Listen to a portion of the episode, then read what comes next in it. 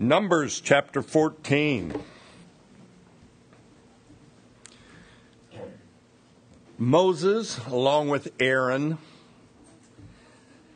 who is the high priest, and along with the two good spies, Joshua and Caleb, they're there. They're trying to warn the congregation of Israel. Do not be afraid of the people of Canaan. Do not allow your fears to cause rebellion in your hearts against the Lord. The congregation receives this warning by picking up rocks, wanting to stone Moses, Aaron, Joshua, and Caleb. And you wonder, they can't handle positive, good news. And between verses 10 and 11 of chapter 14, the Lord Himself breaks up this violent mob by simply appearing at the tabernacle of meeting in the form of a cloud, a symbol of his glory. So let's look at Numbers 14, 11 through 19. Then the Lord said to Moses, How long will these people reject me? And how long will they not believe me with all the signs which I have performed among them? I will strike them with pestilence and disinherit them. I will make of you, speaking to Moses, a nation greater and mightier than they. And Moses said to the Lord, Then the Egyptians will hear it. For by your might you brought these people up from among them. And they will tell it to the inhabitants of the land. They have heard that you, Lord, are among these people, that you, Lord, are seen face to face, and your cloud stands above them and you go before them in a pillar of cloud by day and a pillar of fire by night. Now, if you kill these people as one man, then the nations which have heard of your fame will speak, saying, Because the Lord was not able to bring this people to the land which he swore to give them, therefore he killed them in the wilderness. And now I pray, let the power of the Lord be great, just as you have spoken, saying, the Lord is long suffering and abundant in mercy, forgiving iniquity and transgression, but he by no means clears the guilty, visiting, visiting the iniquity of the fathers on the children to the third and fourth generation. Pardon the iniquity of this people, I pray, according to the greatness of your mercy, just as you have forgiven this people from Egypt even till now. In verse 11, it almost seems like an unfair question by God to Moses. How long, Moses, will these people not believe in me? God speaking, I have performed signs and miracles before this people many times over. More than 10 different miracles, Moses. And God becomes angry with Israel. And God will now give Moses an exit program. Verse 12 I will strike this people with pestilence and disinherit them. Then of you, Moses, I will start all over and make of you the great, uh, great nation, mightier than these. And if I was Moses, I would seriously consider this. but Moses the man of God that he is, he's concerned for God's reputation. And he says, Wait a second, God. The Egyptians are going to hear about this. These are your people, God, and they have heard you speak to them. And these people know you like no other people on earth. Your glory. You come down in a cloud of glory by day, and at night it's a pillar of fire. You lead and guide these people, God. The surrounding nations are going to say, You brought them out of Egypt, but you're not able to bring them into the land that you promised them. In all the surrounding nations, they will say it was easier for you to kill them than to deliver them. Moses is interceding for the very lives of the people of Israel, which they may or may not even know about. Moses, the intercessor, he's a great leader, the greatest leader of Israel, and he's standing in the gap for the people. Moses, what he is doing is very pleasing to God that he would stand in the gap for the people. When, as believers, when you and I are willing to stand to intercede for the foolish, for the ignorant, even for the unbelieving, we demonstrate the love of God. Ezekiel 22, uh, I'll read a few verses for you there, but God is looking for a leader in Israel, a leader that will show compassion for the people. Let me read you Ezekiel 22, 29 through 31.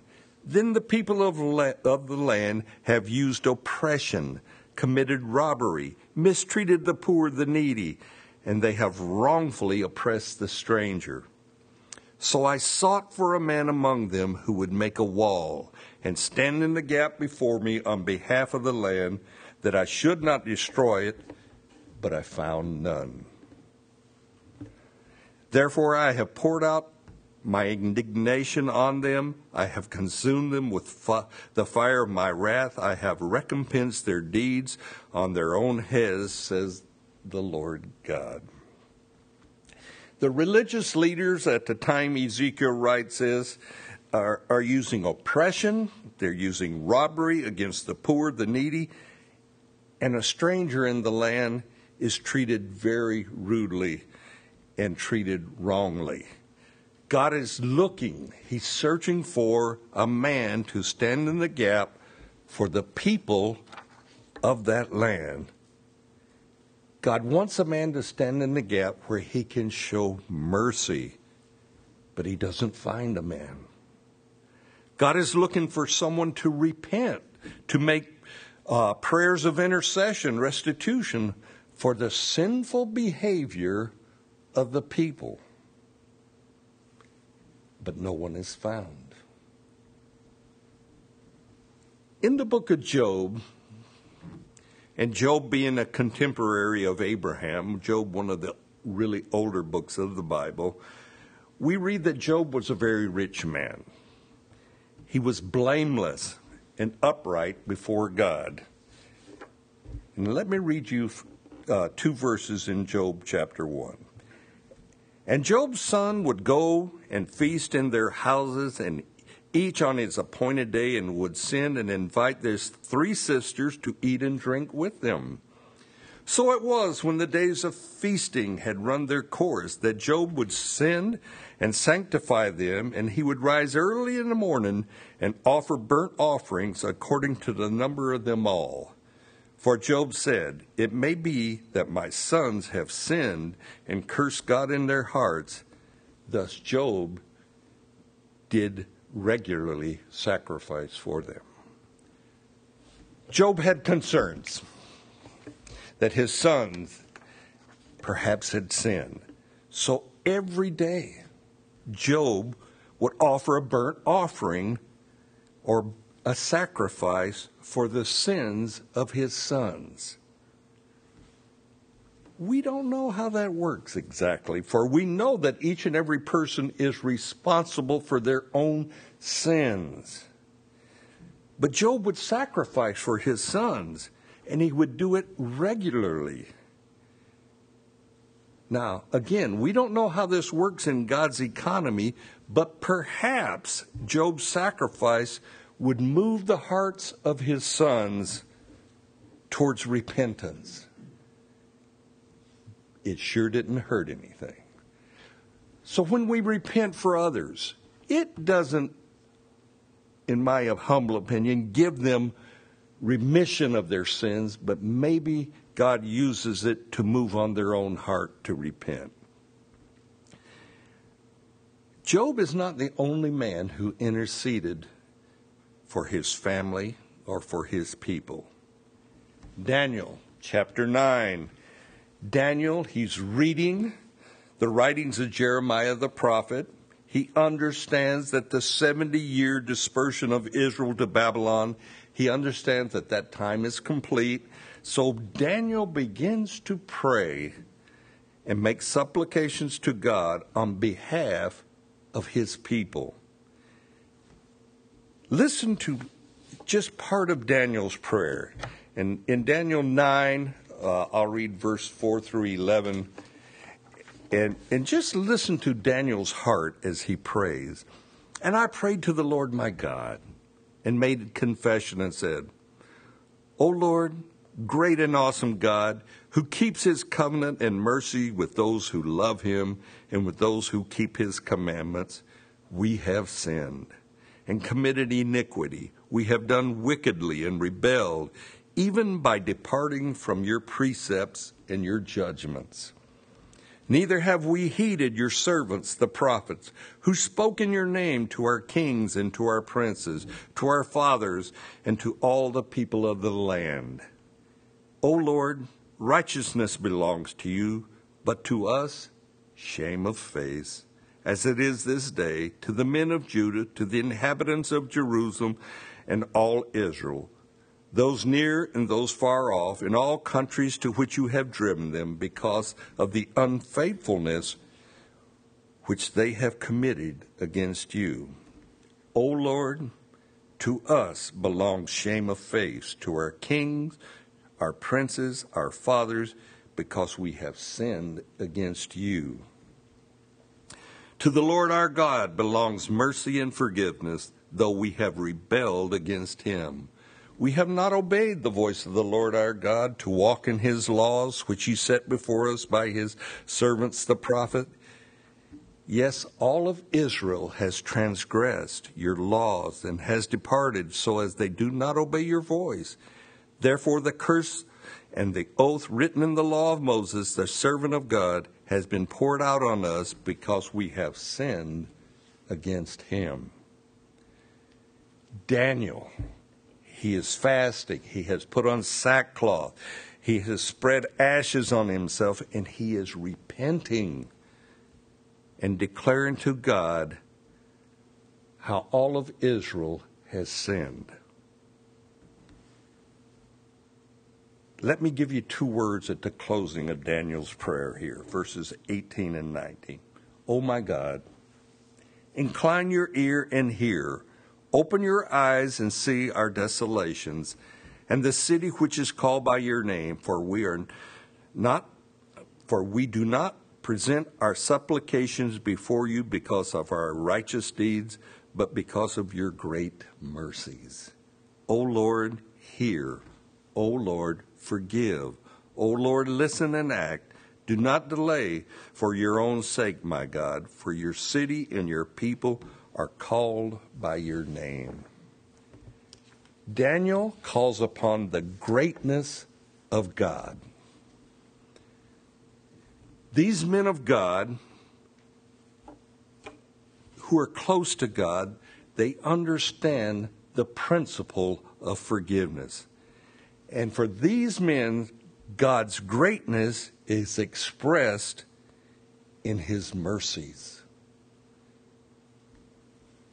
God's greatness is expressed in his mercies.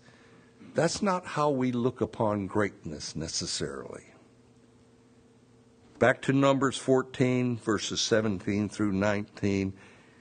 And Moses says, And now I pray, let the power of my Lord be great, just as you have spoken, saying, The Lord is long suffering and abundant in mercy, forgiving iniquity and transgression but he by no means clears the guilty, visiting the iniquities of the fathers on the children to the third and fourth generation.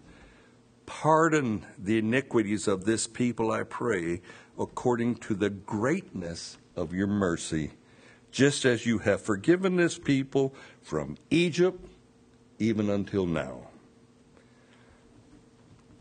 Moses, Job, Daniel, and other devout men of God have, distu- have discovered the greatness of God lies in His mercy. God's greatness is long suffering, to pardon, in mercy, forgiving iniquity and transgressions.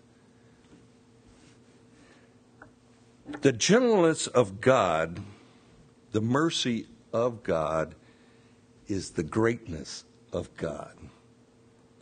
And we do not always see greatness in gentleness and mercy.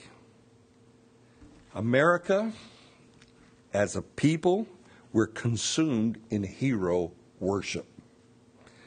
We worship athletes. We worship movie stars. Rock stars have their own status. And it shows the difference of what men of God consider great and what we as a society consider great. Cassius Clay. Remember Cassius Clay? That's before he became Muhammad Ali. was extremely annoying to me. And he would tell everybody how great he was as a boxer and how pretty he was which caused a lot of boxing fans to pull for him to get beaten. Not only did we want to see him lose a boxing match, we wanted him to get beat up and knocked out. I did. and Muhammad Ali was anything but gracious. But that's one athlete. Movie stars, rock stars, are constantly quoted on their comments concerning world problems. They will tell us how to feed the hungry, how to help some distressed group in their fight for their rights. By the way, I'm personally offended by some actors when I consider that they make their living pretending to be something they aren't. Oh, yeah, I can respect that. These actors will tell the public the solution to the world's problems. And they live in their own little fantasy world.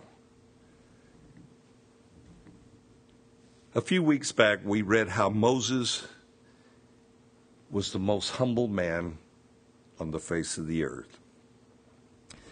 Moses, who stood before the mightiest kings of the earth, who stood before Pharaoh himself, and, and Moses pronounced ten plagues upon Egypt, even the plague of death upon the firstborn throughout all of Egypt. Moses, he saw the Red Sea part right before him when he was trapped by the Egyptian army. Moses had God appear to him on Mount Horeb, giving Moses the Ten Commandments that God himself had written. Moses gathered manna in the wilderness just like all the children of Israel. Moses drank fresh water from the rock in the desert. And Moses had many miracles performed right by his own hand before God. Yet Moses is awestruck by the long suffering of God, amazed by the mercies and forgivenesses of God. Moses, without a doubt, Israel's greatest leader looks upon God's gentle side, his merciful side, as the greatness of God. A sure sign of maturity within a believer is what we appreciate about our God. It's difficult for a lot of Christians to read of Jesus' crucifixion. It's difficult for me to read through that sometimes. But our Lord was willing to suffer for us not only pain and humiliation, but he had to endure the challenge of mortal men who questioned his deity. So, turn with me to Luke 23. We're going to take a brief look at Jesus on the cross and his words. Luke 23, and we'll look at verses 33 through 37. And when they had come to the place called Calvary, there they crucified him and the criminals, one on the right hand and the other on the left. Then Jesus said, Father, forgive them, for they do not know what they do. And they divided his garments and cast lots. And the people stood looking on. But even the rulers with them sneered, saying, He saved others, let him save himself if he is the Christ, the chosen of God. And the soldiers also mocked him, coming and offering him sour wine, and saying, If you are the king of the Jews, save yourself. We have our Lord being crucified with common criminals, one on the left and one on the right. And while he hangs on the cross, he proclaims, Father, forgive them. They know not what they do. I want to argue with that verse. I want to say, Jesus, they know exactly what they're doing. And it's mainly because I do not comprehend the greatness of Jesus. Jesus willing to forgive those who are killing him. Jesus also forgiving the religious leaders who are sneering at him, who shout, He saved others, save yourself.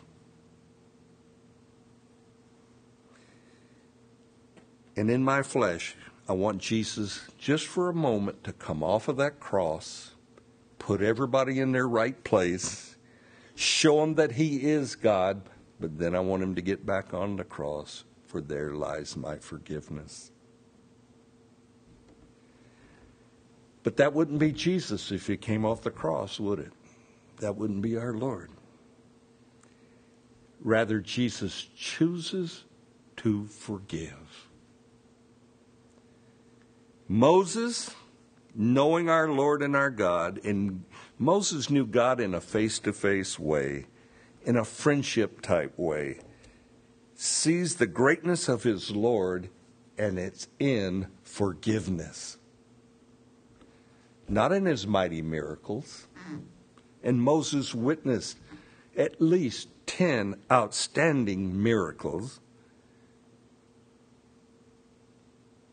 So this morning, let's steal a, book, a page from Moses' book. Let's appreciate our God's great mercy.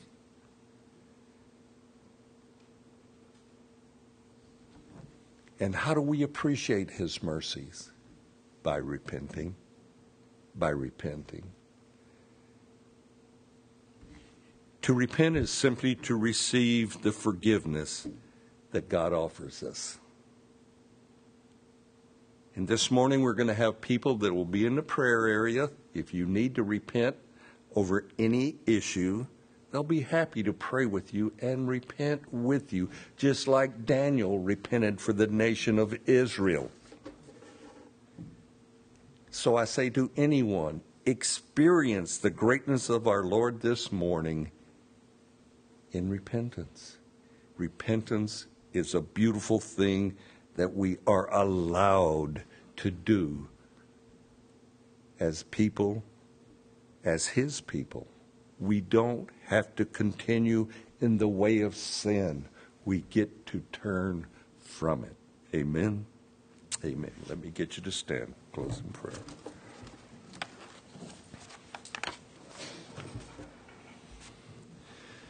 Father God, I pray that you would adjust our thinking by your Spirit.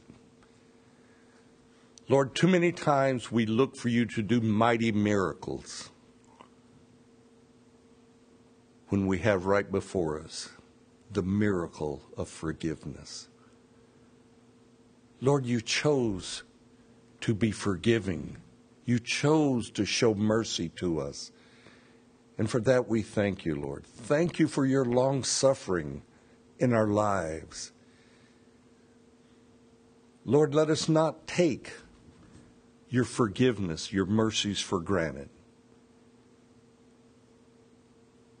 Lord, let us be quick to repent, but let us be quick to change also.